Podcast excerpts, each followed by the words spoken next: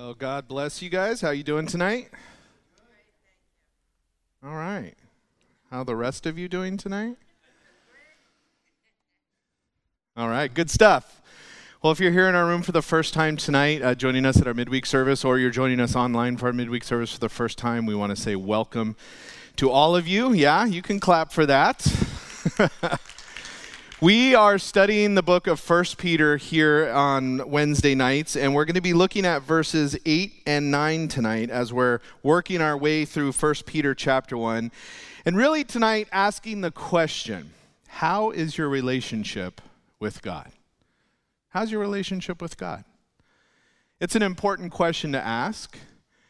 It's a question I've used in evangelism before when I have people, you know, trying to uh, talk this or that at me, and I just go, "Hey, how's your relationship with God?" You know, and that kind of catches people off guard.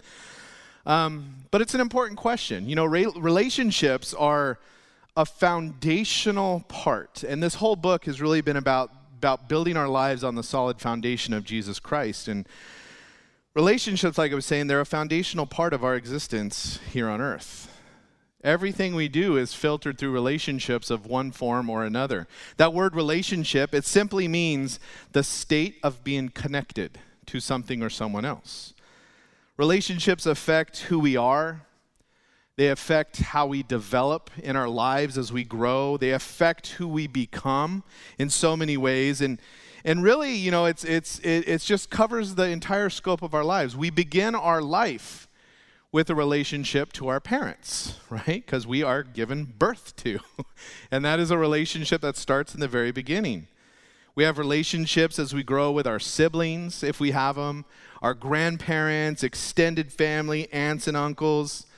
Then, as we go through life, we develop relationships with friends, with coworkers, with professionals, our doctor, our mechanic, our pastors, Eventually in life, some of us end up having romantic relationships with someone special. Those relationships can often develop into marriage, and that marriage relationship then leads to you then having a relationship with your children, and on and on and on. Some relationships are good, some relationships are bad, but they all influence us in one way or another. Well, if you're a Christian, you should know this. And if you're not a believer watching this tonight, I want to share with you that the most important relationship we can have, the most important relationship we will ever have, the relationship that will have the most critical influence on our life here and our life after we leave this earth is our relationship with God.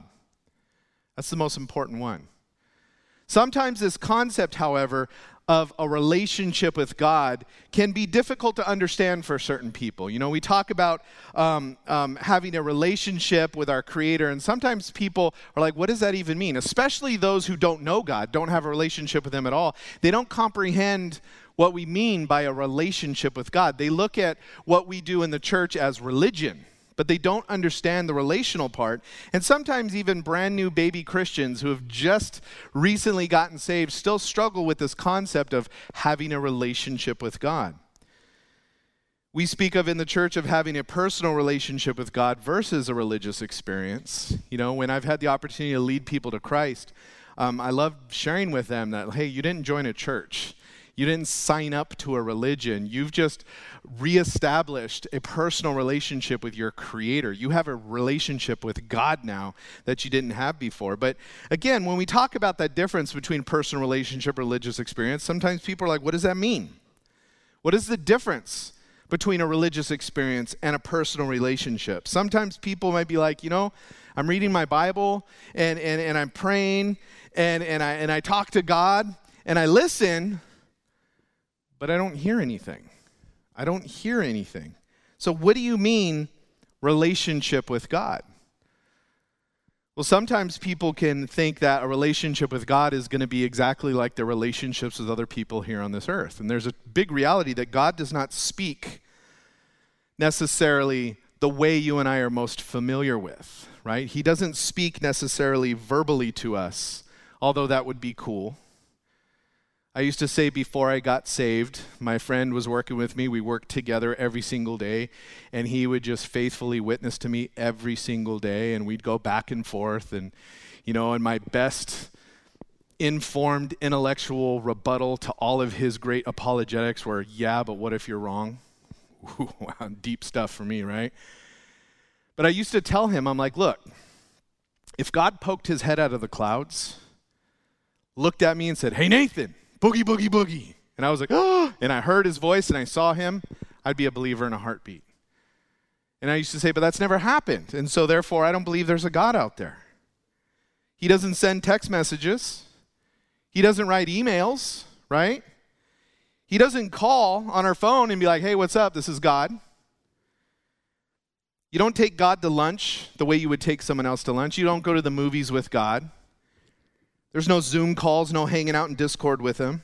So, how do you have a relationship with God without being able to, to hear from Him the way you hear from people that you develop relationships with?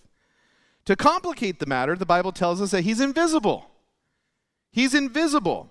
So, as a believer, the person that we have a relationship with and the person we claim to have a relationship with when we're sharing with our non believing friends is someone that you cannot see with your eyes. And that makes the dynamic a bit more complicated because we're visual people.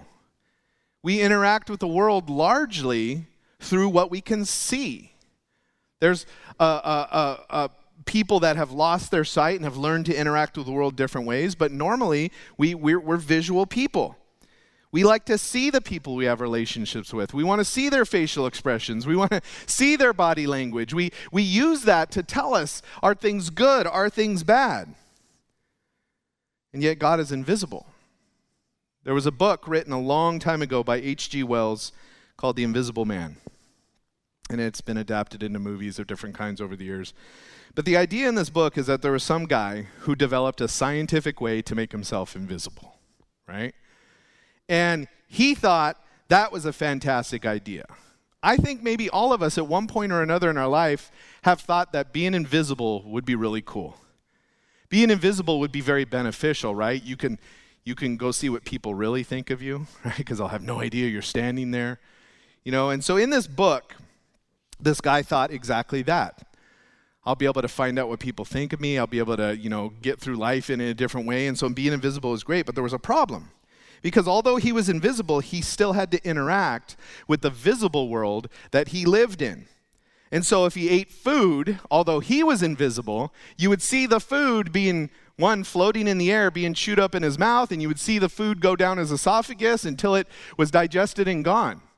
If he picked something up, you would see it floating as he carried it down the street. And this was a problem for this invisible man. He was made visible by the effect he had on the world around him. And people would then know he was there. And in the book, as he was trying to maintain relationships with people, he found that people couldn't trust him because it was hard to trust someone you can't see. And that's often how the world thinks about God. Moses in the Old Testament heard God's voice. He saw miracles performed, but he wanted more. And so in Exodus chapter 33 18, we find that he wanted to see God personally. He says this in Exodus 33 18, please let me see your glory. And you guys know the story. God's like, you can't see all of me because it'll just it'll destroy you, right? My glory is too much for humanity to behold in, in, in its full display. And so again, at our core, at our core, we want to we want to see God. We want to touch God. I've talked with people in counseling that's like, you know, I believe God's there, but I'd really like to give him a hug. I'd really like to, you know, shake his hand or I'd really like to look him in the eye because I'm struggling with something and I want to have a conversation with him, right? There's this there's this desire to experience God, much like our relationships here on earth. And so again, the question, how do we have a relationship a personal relationship with a being that is so different from us. You know, the Bible tells us that, that he's all knowing. We, all, we know his attributes as believers. He's all knowing. We're not. Bible tells us he's all powerful. We're not. Bible tells us he's everywhere present at all times. We're not. Right? So how do we how do we interact? The reality is is in many ways we don't have a whole lot in common with this being whose name is God. So, how do we? How can we? How, how can we know that we have a meaningful, solid personal relationship with Him without being able to see Him or hear Him or physically interact with Him the way we do with others? Well, in the verses we're looking at tonight here in 1 Peter, I believe there's three things that answer that question. There's two ingredients, if you will, that I believe are necessary to any personal relationship and are really the things that, that show us this is how we are able to have a personal relationship with God. And then there's a principle, a third thing that's based on those two things. But to have a real connected relationship with any person, visible or invisible, two things I believe must exist. To have a meaningful personal relationship with anybody, two things must exist. And those two things are love and trust. These two things are inseparable. These two things go together like, like super tight. The love and trust. Without these, there isn't much of a relationship. If you don't have love and trust with somebody, there's not a whole lot of relationship there, much of a connection at all. And really, many of us have experienced that just because I can see someone with my eyes, just because I could touch someone with my hands doesn't necessarily mean I have any relationship with them in any way, shape, or form. And so, like I said, verses 8 and 9 of 1 Peter here is going to speak exactly of these two things. And so let's pray and we'll dive into it. Father, God, we love you. And Lord, in many ways, um, I think all of us want to love you more. God, we know that you are a creator. We know you died for us. You paid the price for our sins on the cross. God, you created the very reality of a relationship with you by tearing down the wall of sin and division that existed between us. And Lord, yet sometimes when we talk about this concept of having a personal relationship with you, it can it can be a struggle. What, is, what does that mean? Lord, when we have relationships with our with our spouses or our children or our friends or coworkers, there's something different about all that than, than our relationship with you, God. So, what does it mean to have a personal relationship with God? What does it look like? And Lord, I pray tonight you would reveal that to us and you would encourage us, God. And if anybody is listening to this message and doesn't know you as their personal Lord and Savior, that God, you would reveal to them the relationship you want to have with them tonight. God, we thank you. We love you. It's in Jesus' name we pray. Amen. All right, verses 8 and 9 of 1 Peter chapter 1. It says, Though you have not seen him, you love him. Though not seeing him now, you believe in him. And you rejoice with inexpressible and glorious joy because you are receiving the goal of your faith, the salvation of your souls. So, in those two verses, we see the two ingredients he's talking about there love and then he says, You believe in him. And that word believe means to trust in or to put your trust in. So we see love and trust here right in these opening two verses. Now, these two things, as I said, I believe these two, these two items are essential for any good, real, healthy personal relationship. Relationships suffer and can die if love and or trust is violated. Those of you that have ever had those things violated in a relationship, they're very, very difficult to deal with. They're very, very difficult to get past. Sure, we have relationships that we call acquaintances with people and people we know a little bit and stuff, but those real deep, personal, intimate relationships require these two things. And so, unpacking these two truths about a relationship with God, we see in these two verses, we're going to see that our relationship with God is based on love and our relationship with God is based on trust. And as a relationship, because it is based on love and trust, it results in us, in this world today, being able to rejoice with inexpressible and glorious joy, regardless of what is happening in our lives. Sunday, I had the opportunity to, to teach the couple verses before this in dealing with trials and what trials were and why they happen in our lives. And the Bible has so much to say about the, the, the reality that we are able to have joy. And we're going to talk about this in a moment what he means by inexpressible joy, regardless of what's happening in this life, because of God, because of Jesus Christ, because we know him and who he is and what he has done in our lives. And so, this first thing is that our relationship with God, we have a relationship with him. Our personal relationship is defined by and through love. Look at what Peter says right there in the first part of verse 8. Though you have not seen him, you love him. The Greek is actually a little bit stronger than that. If you, if you look at it in the Greek, it says, though you have never even had a glimpse of him, you love him. We have to remember the audience that Peter is writing this letter to. They're people just like you and I today. They're not apostles who had walked with Jesus personally, who had been eyewitness accounts of his miracles and all his teaching. Peter said in the very beginning of this letter, it's scattered believers throughout Asia Minor, people who had never personally met Jesus Christ. They had never seen him with their eyes.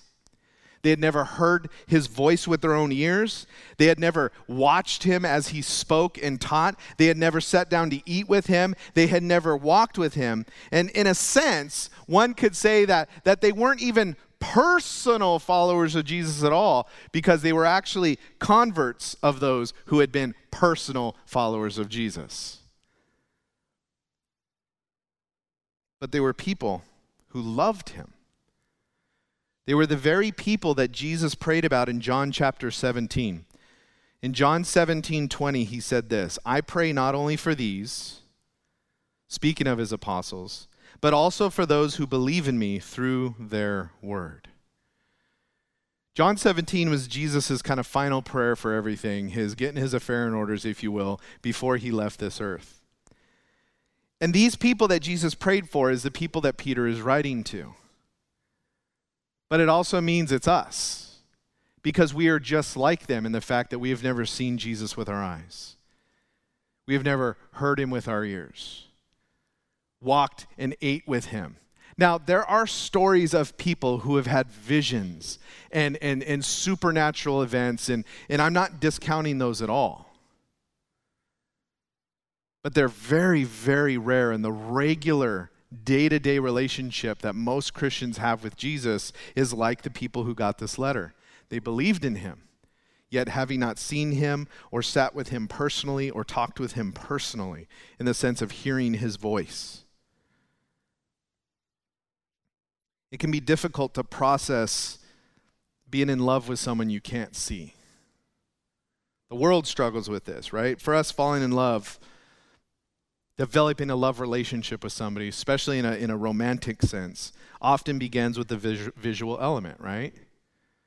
I mean, that's just kind of how it, it works in this world. You see somebody across the room, and you go, oh, they caught my eye. I've noticed them. wow, they're attractive. And then you go, I want to get to know them. And if you have the courage, you approach that person and you might say hi and introduce yourself. And then there's a verbal connection that goes from that. But, but so much about visual is a primary place of connection. Now, there are instances where people connect without visual, but in so many ways, visual is always the first thing. You know, I was frustrated as a young adults pastor for years with, with um, young, young people who thought that the very concept of being visually um, attracted to somebody and going, wow, I, I, I want to get to know them and, and have that relationship, they thought, oh, that's sinful.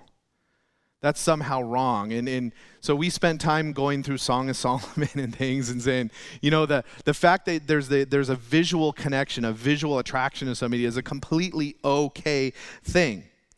But in our world, the concept of saying I could love somebody without seeing them, to be able to look into their eyes and gaze into their faith. The world says that's not possible. The world says that can't happen. And so it can be difficult for them to, to, to accept the concept of having a relationship of love with somebody you can't ever see because it is such a normal part of our life. But we all know, and there's so many examples in our lives and the world around us of couples being separated for a time and still being able to develop and foster love in that relationship through letters, phone calls, texts. You know, some people, especially in the world, oh, long distance stuff doesn't work. Long distance relationships never happen. The place where I've seen long distance relationships flourish more than anywhere else is between Christians within the church because love can happen without having to constantly have visual sight of somebody. Now, it's hard to have a relationship like that. It's difficult to develop a relationship with someone you can't ever see face to face, to hear them in that regard. And nowadays, with FaceTime and Zoom and other video chat tech, you know, the days of communicating with somebody without being able to see their face are becoming rarer and rarer. But the concept that we can't have a relationship with God because we can't see Him, the concept that we can't have a love relationship with God, an agape, unconditional love for Him, and receive love from Him because we can't see Him, it's not true. Because He's invisible doesn't mean God's not lovable. 1 Peter chapter 2 verse 7 he actually says this in the New King James version. He goes therefore to you who believe he is precious. Now that word precious is, is awesome. We we love him because he's precious to us. Because he's precious to us, we love him. Now not not Gollum precious, right? My precious, not that kind of precious, right? It's the kind of precious, the, the kind of, you know, your, your spouse is precious to you, your kids are precious to you, your husband, your loved ones. That, that's one of the things that define a personal relationship, that they're special to me, they're important to me. And the essence of relationship is love. It's based on love and all the things that love is, and its charity and its favor and all of that. When someone is precious to you, and that word precious is way more than just, oh, I kind of like them and stuff. It's just that they're, they're so important to your life. It's evidence that there is love. And love is evidence that there's indeed relationship. And so, a great question to, to ask, whether you're asking yourself or asking someone, is do you love Jesus? I have a personal relationship with Jesus. Great. Do you love Jesus? Because that's what you're saying. Do you love him? It's a fantastic way to examine whether or not someone does indeed have a personal relationship with Jesus. You know, and this isn't a, you know, I'm going to find out who doesn't and rat them out. That's not what it's about. But sometimes people like to claim, oh, yeah, no, I know Jesus and stuff, and we wrestle, right? We, we see their life, and nothing in their life says that they care about Jesus, nor what he teaches or what he says. And, and so, do, do you love Jesus, right? It's a good question to ask. If you ask someone that question and they describe a just this wonderful, consuming, intimate love for him, you go, "Oh, that's awesome! Right on." But sometimes you might ask somebody, you know, "Do you love Jesus?" And you're going to hear, "Well, uh, well, my my grandpa went to church." I didn't ask you if your grandpa went to church. I asked you, "Do you love Jesus?" Well, uh, you know, me and the big guy have an understanding. You know, and it's funny when you ask people who don't have a personal relationship with Jesus, and often those are the people that are going, What do you mean by personal relationship? They're uncomfortable with the whole concept of, of emotion and love for Jesus Christ. It makes them uncomfortable when you bring up that very concept. However, there are people who think they do or lie about it. Oh, yeah, I love him, and, you know, and they say it just because it's a nice thing to say. You know, and we don't know anybody's heart. We can't judge anybody's heart and stuff, but when you ask somebody if they love him, a great follow up question is that, that that's awesome. How do you know you love him? Is there any proof? And if you ask someone for proof, they might answer the way Jesus answered in John 14, 15. This is what Jesus said If you love me, you'll keep my commandments. And then in 1 John 5 3, John the Apostle, who, who apparently got this concept very well, said, For this is what love for God is, to keep his commandments. I have a personal relationship with Jesus. Awesome. Do you love him? Yes, I do. How do you know? Well, the Bible gives us a couple parameters there. Now, we don't have the time to dig deep into those verses, but suffice it to say, when he says, If you love me, you will keep my commands, he's not saying that as a Christian, in, in a believer who has a personal relationship with Jesus Christ will never sin, will never stumble, will never fail to keep all his commands perfectly. That's not what he's saying there when he says, If you love me, you'll keep my commands. That's not what John is saying when he says, For this is what love for God is to keep his commands. What he is saying, what those verses do indicate, is that those who are born again, those who are in a real personal relationship with Jesus Christ, that personal relationship is evidenced by the fact that they can't ever make peace with sin. They can't ever settle in with sin. Make sin a friend. Be okay with sinning. They can't ever just go on in sin without any sense of this isn't right, I shouldn't be doing this, this is wrong. As a matter of fact, it's totally fine what I'm doing, even though it's contradictory to God's word.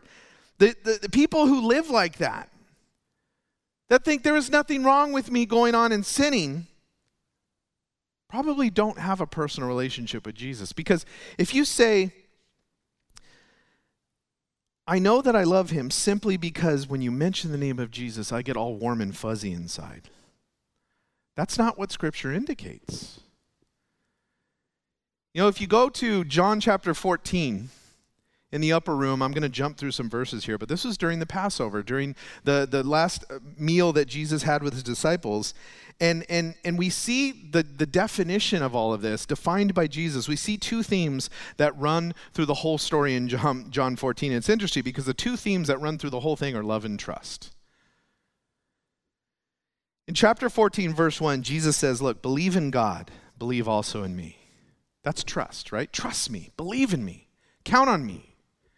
And then in chapter 14, verse 11, Jesus says, Believe me, or believe because of the works themselves, right? So again, trust me, or at least trust what I've done, trust the works that I've performed. But then in verse 15, he speaks of love, and he says, If you love me, you will keep my commands. This is the foundation of Christianity. This is Christianity 101. If you love me, be obedient to me. If you love me, keep my commands. If you love me, do what I'm telling you to do. And then in chapter 14 of John, verse 21, he says, The one who has my commands and keeps them is the one who loves me. And the one who loves me will be loved by my Father. And then in verse 24, he says, The one who doesn't love me will not keep my words. Here's the point if you don't love Jesus Christ enough to do what he says, or at least intend to do what he says and work towards doing what he says, then you don't really love him. And that may be a harsh reality. Because the world today, especially the world with the watered down gospel, wants to say, oh, God loves everybody no matter what they're doing, and, and they're just all going to go to heaven. And half of that is true. God does love everybody no matter what they're doing. But He cares about what they're doing that is blocking their relationship with Him, and that's why He died on the cross for sin. But we can't go through life and saying, I have a personal relationship with him. And go, what does this look like? Well, um, uh, I, I, you know, half of what he says I do. The other half I just disregard because eh, I don't believe in it. Oh, it's, it's inconvenient for me. You know, I want to live whatever lifestyle I want, so I just push that part of the Bible away. And that's a very dangerous place to try and live in. And I think, honestly, that's why in many ways, the world is confused. When they see professing believers go, I have a personal relationship with Jesus, but they look at that same professing believer and they go, but the way you're living says you don't care about him at all. That you have no concern with what he says. Matter of fact, you live completely opposite to, to, to what you tell me the Bible says, and yet you tell me you love him. That doesn't make any sense. And I think that contributes to some of the difficulty in evangelism. That's why we talk about our witness and, and all of that type of stuff. Love is the basis of relationship. And how do you prove you're in that relationship? How do you demonstrate that? Well, you do what he says. You endeavor to do what he says. It doesn't mean you do it perfectly all the time, that you're 100%. But it does say that when you fall into sin, when you stumble into sin, sin that just comes out of left field and knocks you over, or sin you contemplate and go, I'm going to do it anyways, that there is this conviction within you that oh my gosh that was wrong. Why did i do that? That that demonstrates a relationship but the but the point is you're endeavoring. I want to obey god. I want to glorify him. My my intention is to live in the way he's commanding to commanding me to live And so just because he's invisible doesn't mean he's unlovable.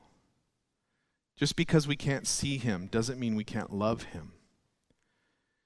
Just because we can't engage with him the way we engage with people here doesn't mean we can't have a relationship with him because it's love that is the basis of relationship.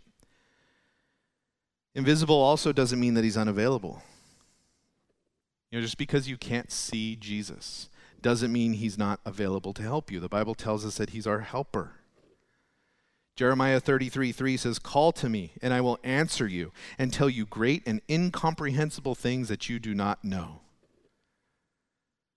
That when we're struggling in life and we're having difficulties and challenges, all we need to do is call out to him and say, Abba, Father, please help me. You might say, you, there's, He's not going to help. You can't see him. But you can't see the police when you call 911, but they still show up. Now, I know that's not a perfect analogy, but it's all part of the love relationship. Just because you can't see God doesn't mean He can't be loved, doesn't mean He can't love you, it doesn't mean that He's unavailable. So that's the first ingredient. When we say we have a personal relationship with Jesus Christ, it's, it's evidence, it's demonstrated by our love for him. And that love is evidenced and demonstrated by our intention, our endeavor to keep his commandments, to do what he says. The second thing in verse 8 there, Peter writes, though not seeing him now, you believe in him. So he's highlighting these two traits in the people that he's writing to. And, and in this phrase, it's the same idea. Love and trust go together, as I said. They're linked, they're inseparable. Right in 1 Corinthians chapter 13 verse 7, the great love chapter, it says this about lo- about love. Love bears all things, love believes all things, and love hopes all things.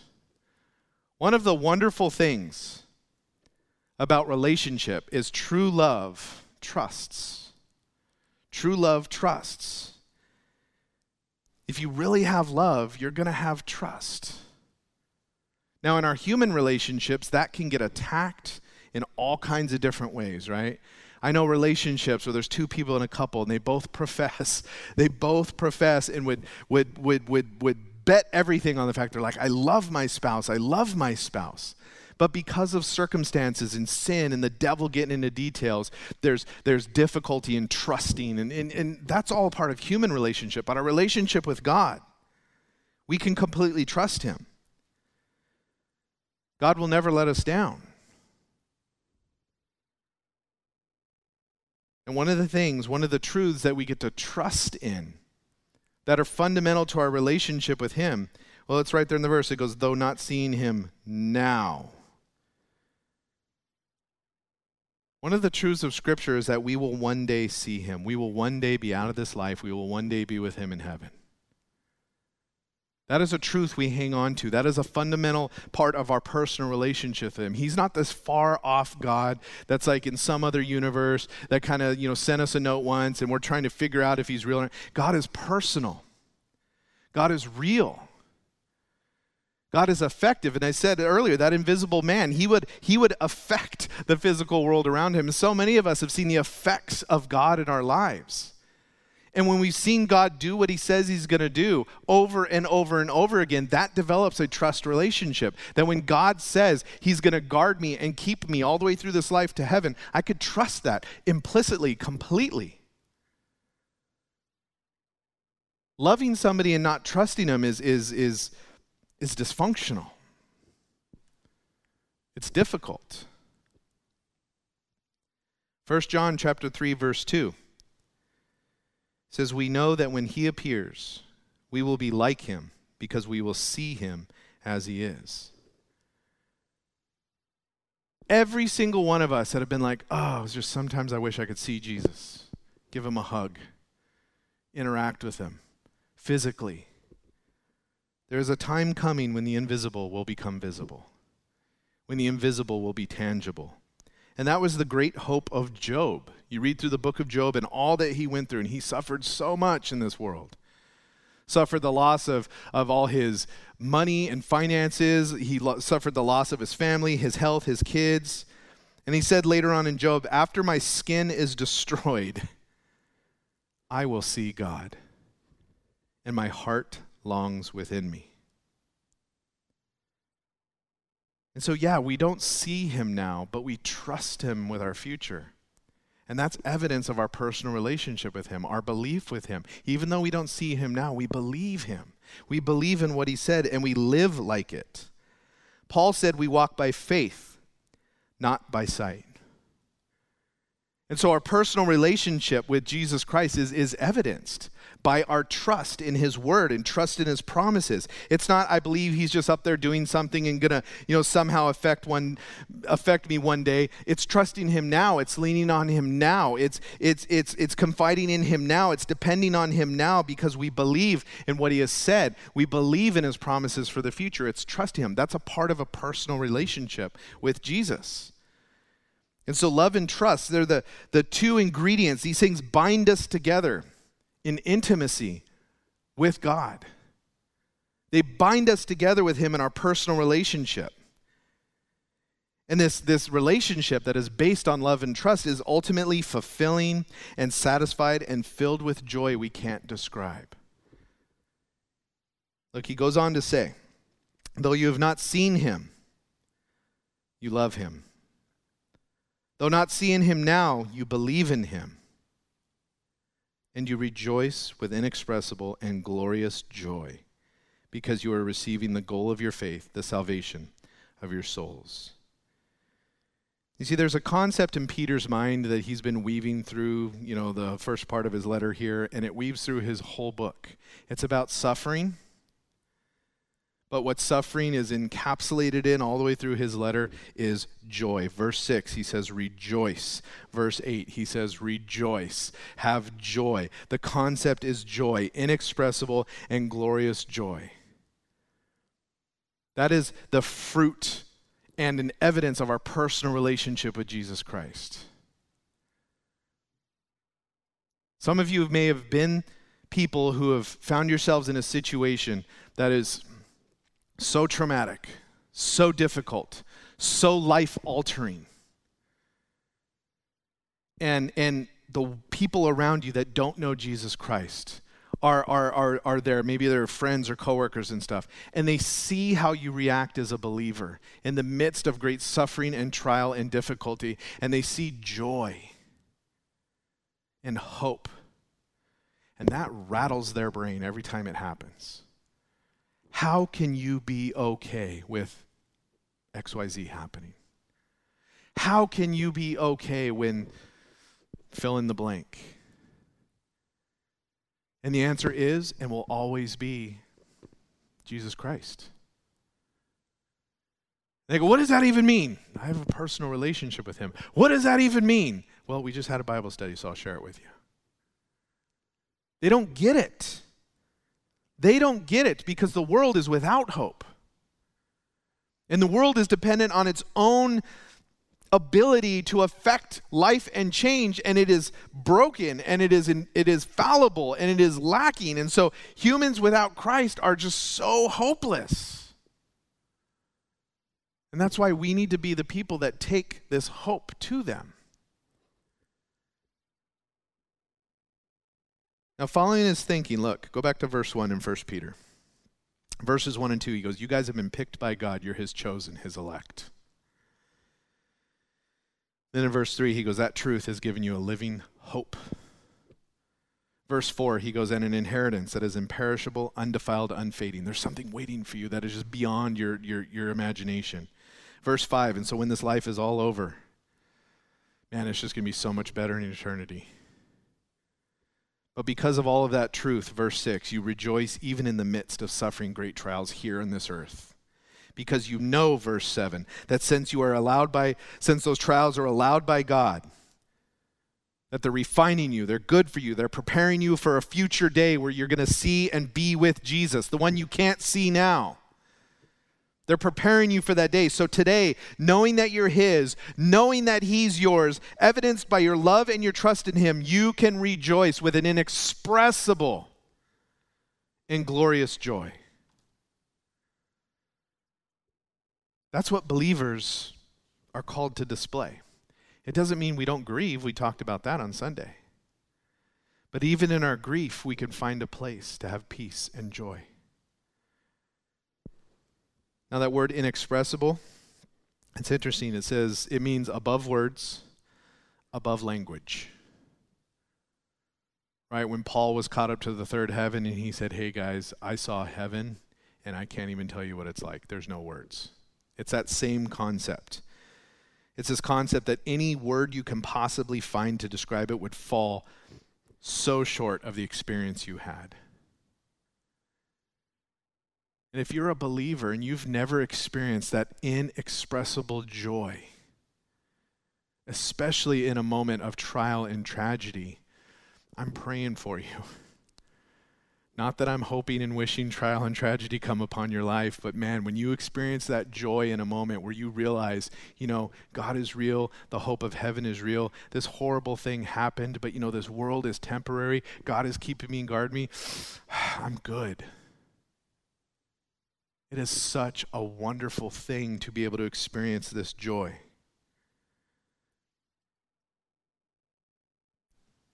And so today, in this, this relationship of love and trust that we have, when we say we have a personal relationship with Jesus, knowing that it's, it's based upon and founded in love and trust, there's a gladness of heart. There is in my life. I don't know about you. Maybe I'm just speaking unknowingly, but I know many of you. And I know the trials that many of you have experienced, and I also know the great joy that you exhibit, and it's such an encouragement. And it is such a wonderful thing and such a powerful witness to the world. And so, Christian, you may have had a difficult time trying to explain that to a non believer, and, and that's on purpose, I think. Right? When we have those moments and we're trying to explain how we can have joy inexpressible in a moment of great tragedy. And, and, and, and at least in my life, most of the time I've ended with, you, you just got to experience it, man. I can't describe it to you. You just need to get saved and, and, and be forgiven and experience the power of God working in your life. And sometimes people come to Christ, you know, in those times, and sometimes others are like, no, nah, it's ridiculous. I, that's just dumb. And that, that's up to God. That's between them and God. But biblically, joy is one of the greatest themes of God's people in every generation. You go through the Bible and do a word study if you're into that. Look up the word joy.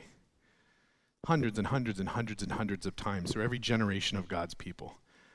Tragedy, joy, tragedy, joy, tragedy, joy. It's hope.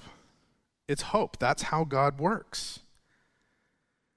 You have all these generations of people throughout all time, just like you and me that were recipients of this letter were all the same. We never saw him. We never heard him with our, with our ears. There were only three to three and a half years of God walking on this earth in the flesh.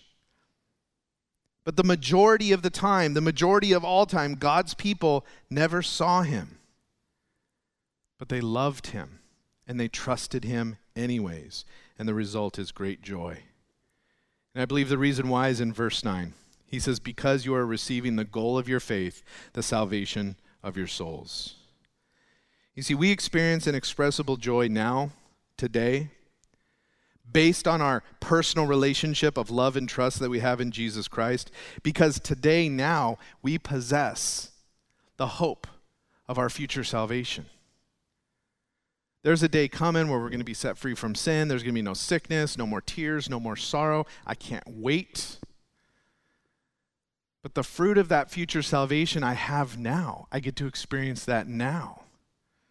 That hope that, that, that, that I am God's child, that I am kept safe, that I am guarded by Him. We rejoice in that. We rejoice in our living hope. Jesus Christ, alive, who has secured our future who just a couple verses earlier it tells us guards us today, is going to make sure we get to heaven no matter what takes place. We rejoice because we know, we believe, and we've experienced the truth of the gospel. We rejoice. We can rejoice because we have a personal relationship with our Creator that is solid and unwavering. And we say, like Paul said in 2 Corinthians chapter 4, Paul says, Now we have this treasure, this glory, this joy, this wonderful thing in clay jars, so that this extraordinary power may be from God and not from us. We're afflicted in every way, but not crushed. We are perplexed, but not in despair. We are persecuted, but not abandoned. We are struck down, but not destroyed. We always carry the death of Jesus in our body so that the life of Jesus may also be displayed in our body. For we who live are always being given over to death for Jesus' sake, so that Jesus' life may also be displayed in our mortal flesh. So then, death is at work in us, but life in you. And since we have the same spirit of faith in keeping with what is written, I believed, therefore I spoke, we also believe, and therefore also speak. For we know that the one who raised the Lord Jesus will also raise us with Jesus and present us with you. Indeed, everything is for your benefit, so that as grace extends through more and more people, it may cause thanksgiving to increase to the glory of God. Therefore, we do not give up. Even though our outer person is being destroyed, our inner person is being renewed day by day. For our momentary light affliction is producing for us an absolutely incomparable eternal weight of glory. So we do not focus on what is seen but on what is unseen. For what is seen is temporary, but what is unseen is eternal. And, believer, if you know Jesus Christ as your Lord and Savior tonight, what is eternal, what is unseen to us today, but will be seen one day, is Jesus Christ, our God, our Savior, our hope, and our glory. Amen? Let's pray. Father, we love you. God, the fact that you love us. God is just indescribable. God, that in all of creation and the infiniteness of all of it, you would look down and know us personally. That you would walk with us personally, not physically, we don't see you here the way we physically see other people, God, but we know you're here. We have felt the effects of your reality in our life. And God, just because we can't see you doesn't mean we can't love you. It doesn't mean we can't trust you. And God, so many of us as believers have testimony of watching you work as we see the effects of your work in our lives and our families' lives and our friends' lives.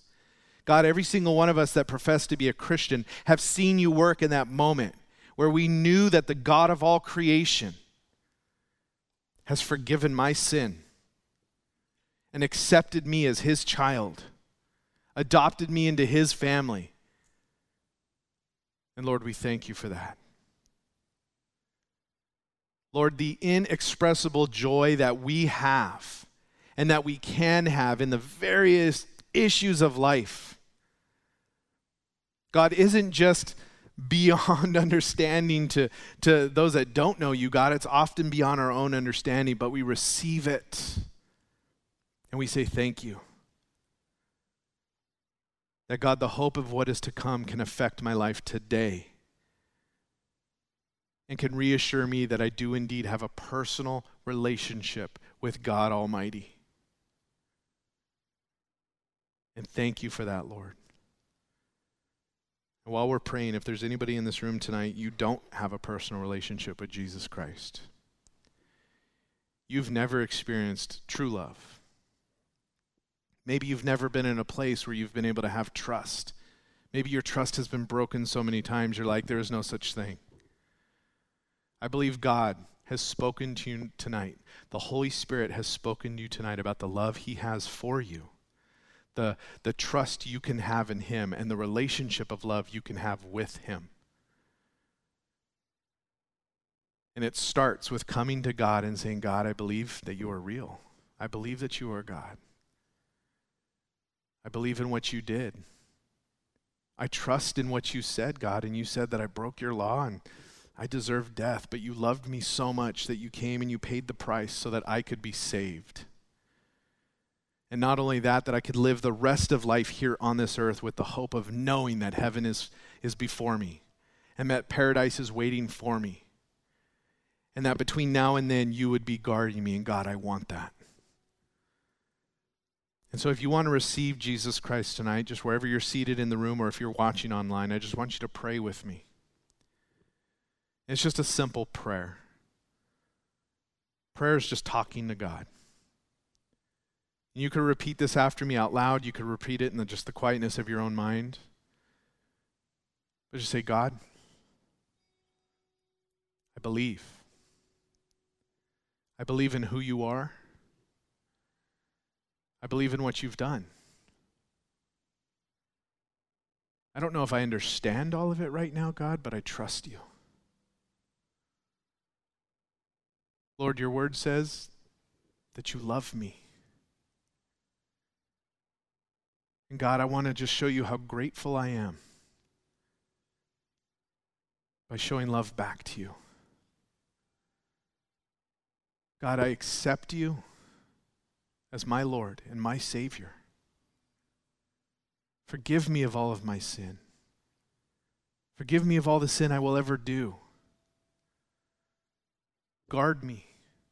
Keep me. Help me to live in this life. Despite tragedy, despite difficulty, with an inexpressible joy. Let my life reflect that, God. Thank you for loving me so much that you would die for me. Thank you for loving me so much that you would work so hard to have a personal relationship with me. So, God, even though I can't see you,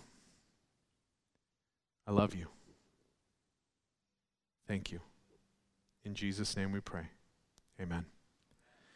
Well, guys, I pray that God blesses your life abundantly. If you prayed to receive Jesus Christ tonight, um, we have some information we want to give you. So please come forward after we're done worshiping, or go out into the foyer and see Robert, and we'll give. We call it a new believers pack, right?